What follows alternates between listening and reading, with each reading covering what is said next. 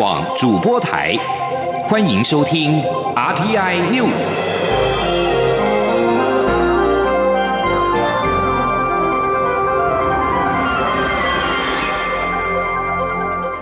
听众朋友您好，欢迎收听这节央广主播台提供给您的 R T I News， 我是张顺祥。七大工业国集团 G 七 外长五号在英国伦敦举行会议。根据 G 七 外长会议的公报，他们支持台湾有意义的参与世界卫生组织 W H O 论坛以及世界卫生大会 W H A。 G 七 的外长会议公报指出，重视台湾海峡和平以及稳定的重要性，并且鼓励和平解决两岸问题。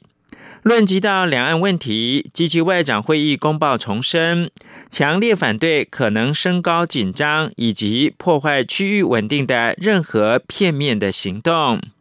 公报还提及 ，G 七 呼吁中国履行经济的义务和责任，将合作改善经济适应力，以因应独断而且强制的经济政策以及行动。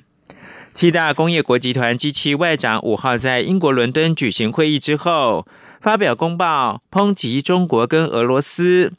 不仅指控克里姆林宫当局充满了恶意，而且指责北京当局是霸凌者。G 七 外长在一万两千四百字的会议公报当中表示，俄国试图破坏民主，并且威胁乌克兰，中国则是犯下侵犯人权的罪行，而且利用自身经济影响力霸凌他国。G 七 外长会议公报也表示，他们将加强集体的行动，阻止中国的强制性经济政策，并且对抗俄国的散播假讯息。公报还提及，将会共同努力促进全球经济的适应力，以因应独断而且强制的经济政策以及行动。而在台湾看到的是国民党跟民进党的中常会。在民进党方面，中常会五号专案报告美中关系，兼任党主席的蔡英文总统在会中才是表示，从处理外交跟国际政治以及两岸关系的角度来看的话，身为台湾人，如果有自我防卫的决心，以及珍惜自己拥有的自由跟民主的价值，就能够有效地遏阻中共政权对台湾可能冒进的作为。民进党中常会五号邀请台大政治系的副教授陶怡芬，以关于美中关系的四个迷思跟台湾未来为题进行专案报告。此外，民进党近日因为党员赵介佑疑似涉毒染黑而深陷黑道入党的风暴。兼任民进党主席的蔡英文总统下令，务必要重新检讨入党以及审查的制度，并建置新的资讯查核系统，落实排黑条款。而民进党秘书长林锡耀则进一步表示，将用 A I 技术来辅助查核每一位新入党的成员。请听央广记者刘玉秋的采访报道。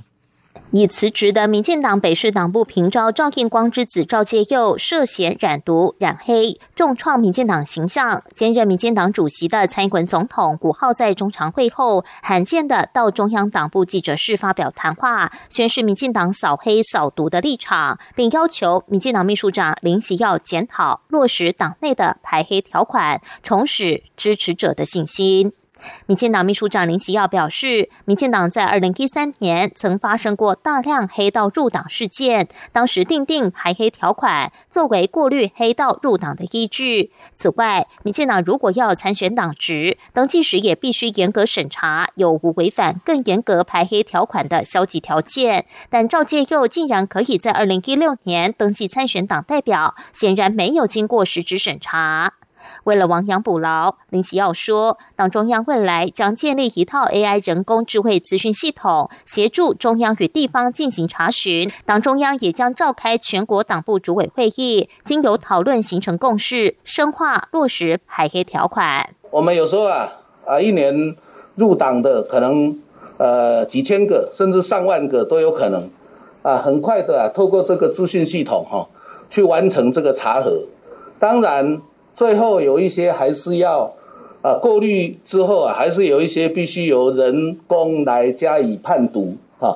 那这样我们的工作的负担啊就可以减轻，最后就真的啊可以，也许不是做到一百分，但是啊我相信 百分之九十 以上啊都可以啊有效的啊，来发掘、来查证，好。而针对民进党近来修改党员入党办法等内规后，传出有大量申请入党的情况，以因应明年登场的党代表选举。林启耀表示，民进党在某些时期确实会有大量入党的情况，但只要把关机制可以落实，大量招募党员不一定是坏事。林启耀并说，未来在入党申请时，一定会要求申请者填写手机号码，以方便查核。一方面建立好的审查机制，另一方面确保自主性，不会让新入党的党员成为某些人的财产。林启耀也指出，目前民进党公职约四千人，未来会定期查核，快的话一个月可以查一次，慢的话两到三个月查一次。若有新的查核资讯反映出来，就会交给权责单位做进一步查处。另外，有中常委转述卷入黑道风波的国策顾问黄成国在中常会上喊冤，认为自己遭到有心人的操作，试图要攻击他。黄成国说，赵介佑案让整个党受到牵连，感到抱歉，但自己与此事并无关系。当初另有他人推荐赵介佑入党，绝非自己。且中央党部、地方党部似乎没有查核，若这些问题都要扯到他的身上，并不客观。据转述，蔡总统也在中常会上表示，民进党的团结是打赢二零二零年选战的原因。虽然过去一年多，民进党的总体执政成绩不错，但最近的事情让支持者觉得民进党老毛病又犯了。据了解，蔡总统在会中也要求中常委做任何事前都要想清楚，不要只考虑自己。民进党很脆弱，不要伤害党。中央广播电台记者刘秋采访报道。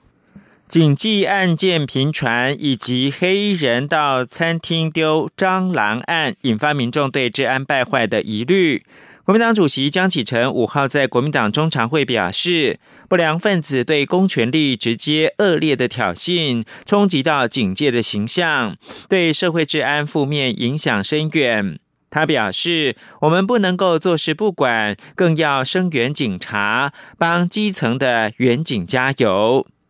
此外，国民党中常会五号通过党主席选举跟党代表选举的作业细则，国民党主席的选举将在七月二十七号前公告当选名单。请听记者王维婷报道。国民党中常会五号通过一百一十年中国国民党主席选举作业细则、党主席选举海外地区党员投票实施要点、第二十一届全国代表大会代表选举办法以及第二十一届全国代表大会代表选举作业细则。党主席与党代表选举时程五月七号公告，六月三号到四号领表，六月七号到八号登记，七月二十四号投开票，七月二十七号前公告告当选名单。对于选举作业细则中是否要新增保证金制度，以及当选者的保证金直接转为募款责任额的部分，党内之前对此有不同意见。中常会今天也通过当选者的保证金转为缴交年度募款责任额，未当选或年度募款责任额已缴者则会退还。国民党文传会主委王玉敏转述说，那有关于这个党主席的部分呢，他的呃领表的登记费是二十万，然后登记的时候必须缴交作业费呃三百万，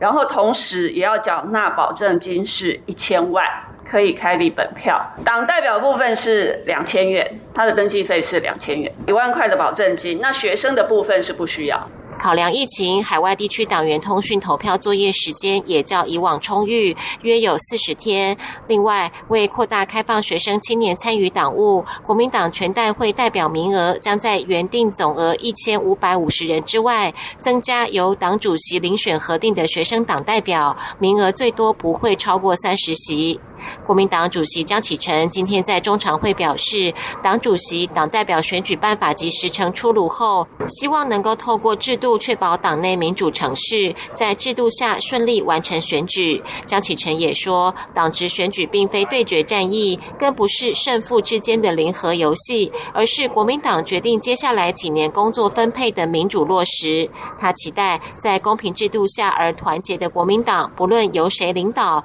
都能够赢回多数民众的信心，获得更多为国家服务的机会。江启臣也表示，所有党务同仁除了公正办好选务工作之外，必须将推动公投放在第一优先要务。他也呼吁所有有意参选各项党职的同志与所有党员共同努力推动公投，确保国民党所提出的公投案获得社会大众的支持。中央广播电台记者王威婷采访报道。美国总统拜登日前宣布，美军将在今年的九一一恐怖攻击二十周年前完成撤离阿富汗的行动，也正式的宣告长达二十年的阿富汗战争正式结束。但美军撤离之后，阿富汗所将要面临的恐怕是一个更加困难的局面。请听以下专题报道。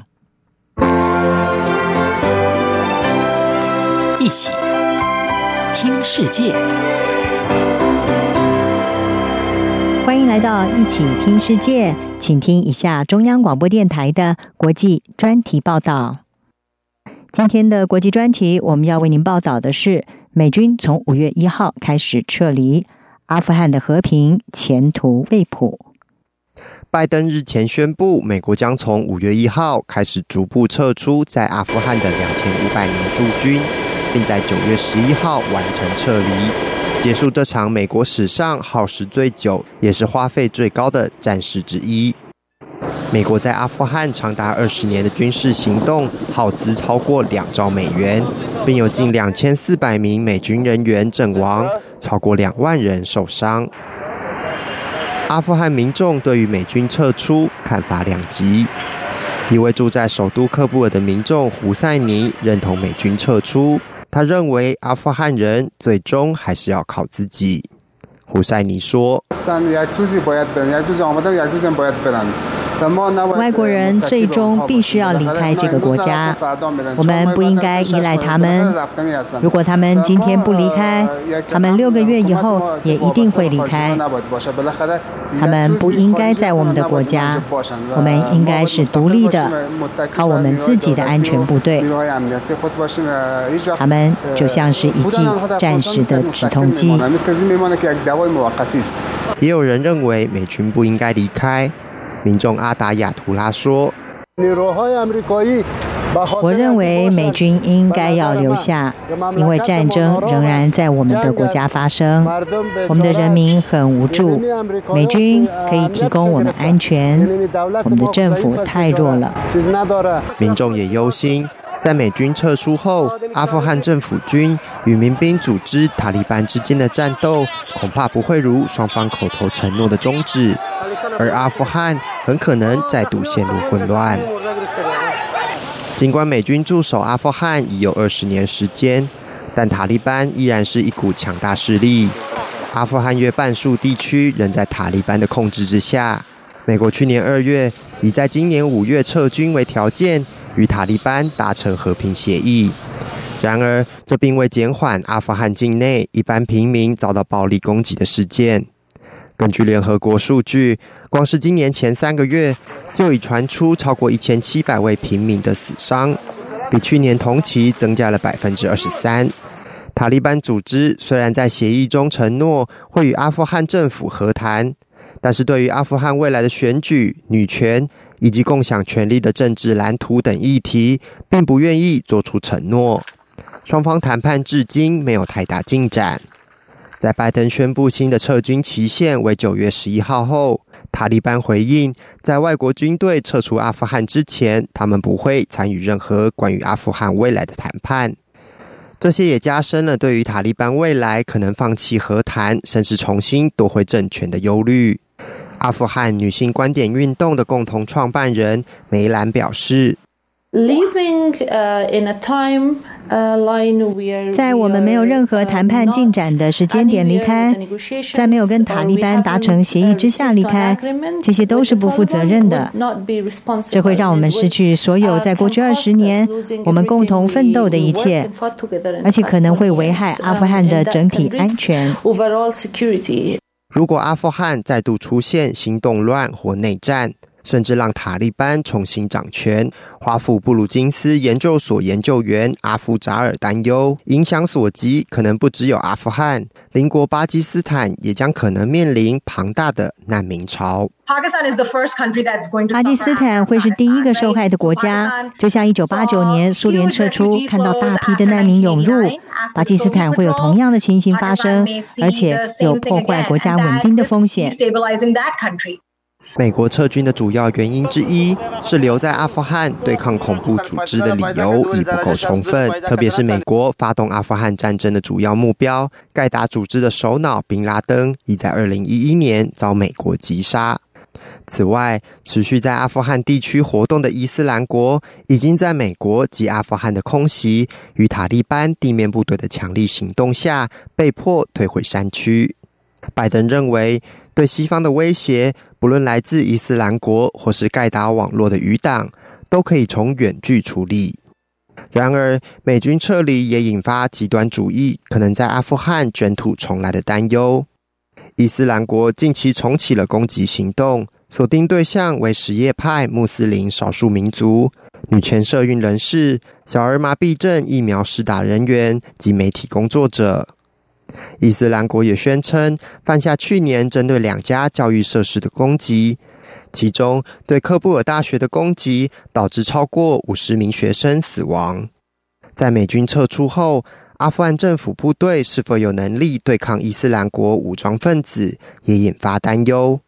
特别是目前阿富汗政府与塔利班的谈判持续停滞，一旦无法达成权力分享协议，双方持续冲突可能会进一步打击阿富汗三十万名以上安全部队的士气，他们面临每天的重大伤亡与广泛的军队贪腐。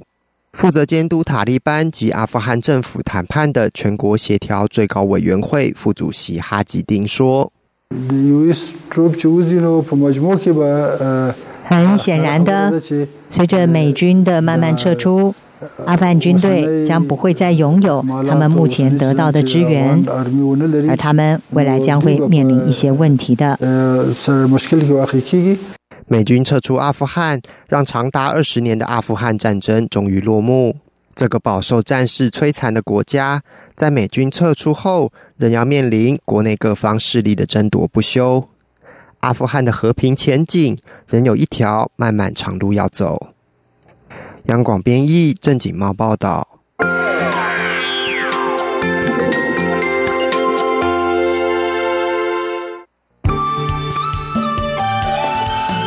是阳光，像台湾之光穿透世界之窗；是阳光，像神鹰翅膀环绕地球飞翔。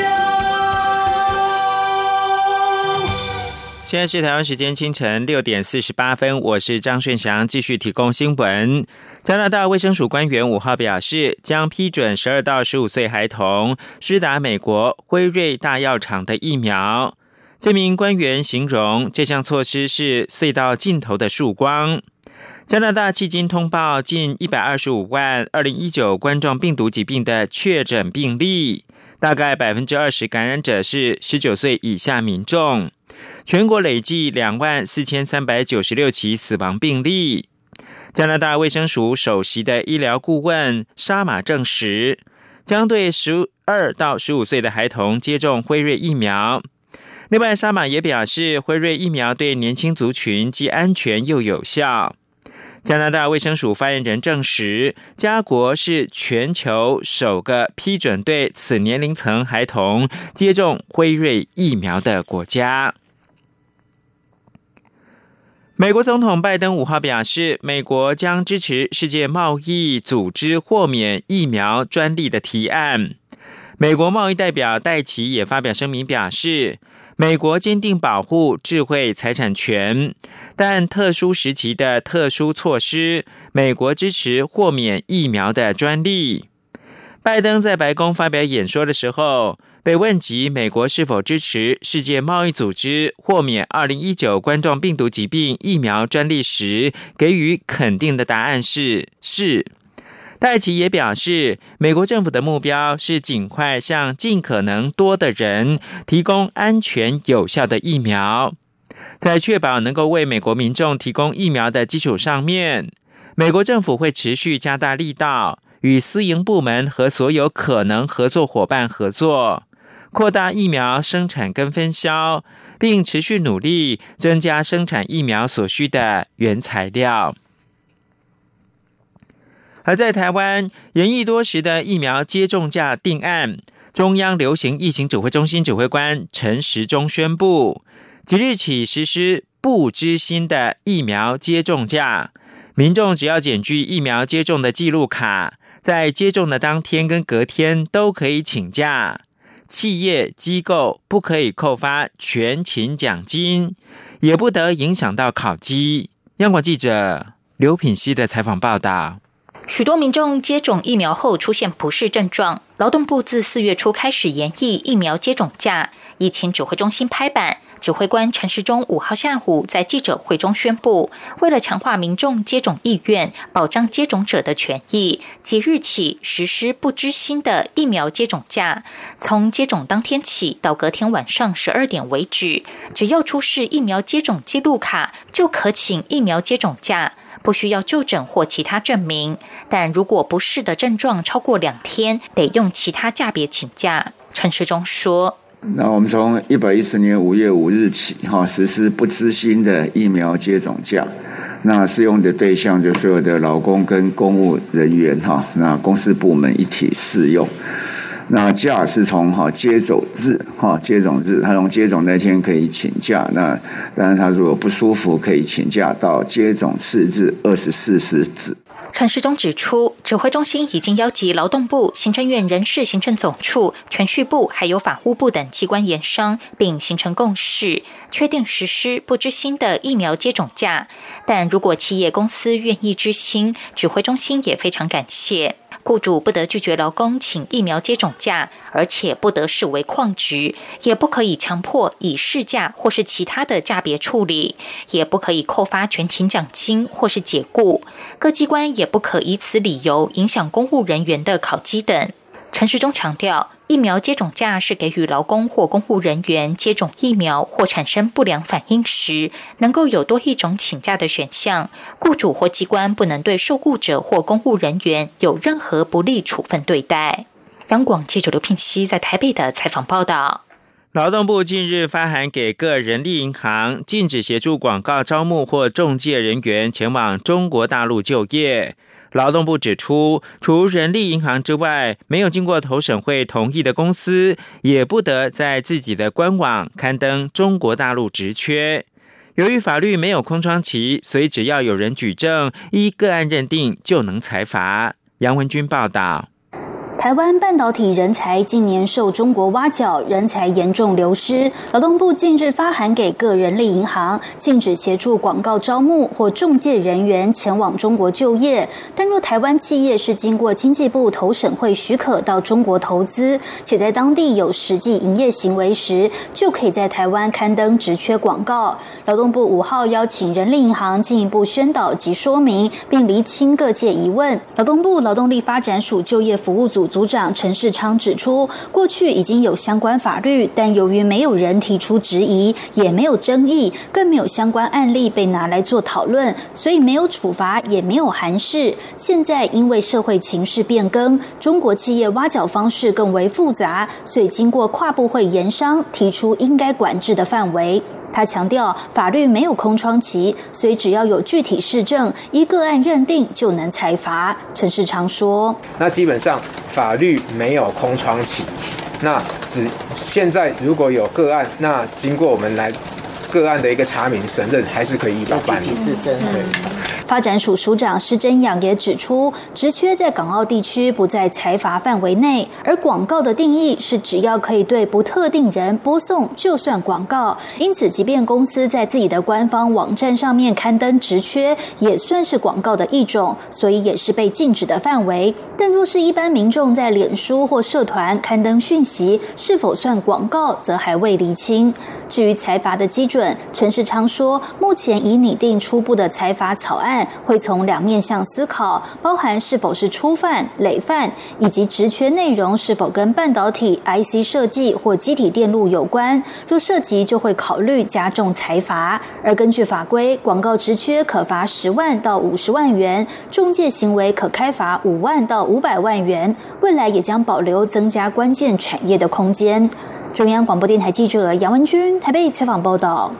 现金回馈信用卡这几年在台湾发展竞争相当激烈，陷入到红海市场。今年各家银行回馈都调降，而且逐渐转为精准行销，以深耕卡友为策略。公股银华南银行五号也宣布推出结合理财概念的信用卡，希望在一片现金回馈的红海市场，透过理财加深跟客户的粘着度。请听记者陈林信宏报道。现金回馈信用卡几乎已在国内信用卡市场成为主流，消费者也常透过比较各家现金回馈的高低，决定手中持有的信用卡是否该减卡，或是转往申请提供更优惠的银行。不过银行拼现金回馈长期难吃得消，二零二一年几乎各家回馈都调降，且逐渐转为精准行销，以深耕卡友为策略。继远东商银在年初推出瞄准年轻世代父母，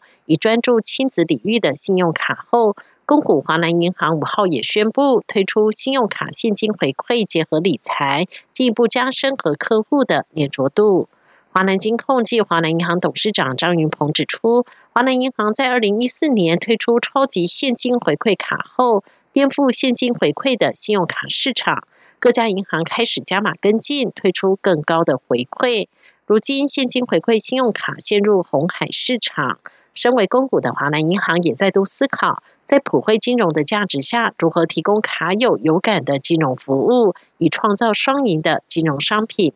经过一年的数据分析和规划，并且透过和消费者直接访谈后，新推出的信用卡结合日常生活消费和理财业务，让客户在拿到回馈后用于理财，像是购买基金、保险或是外国债等金融商品，无形中为自己累积财富。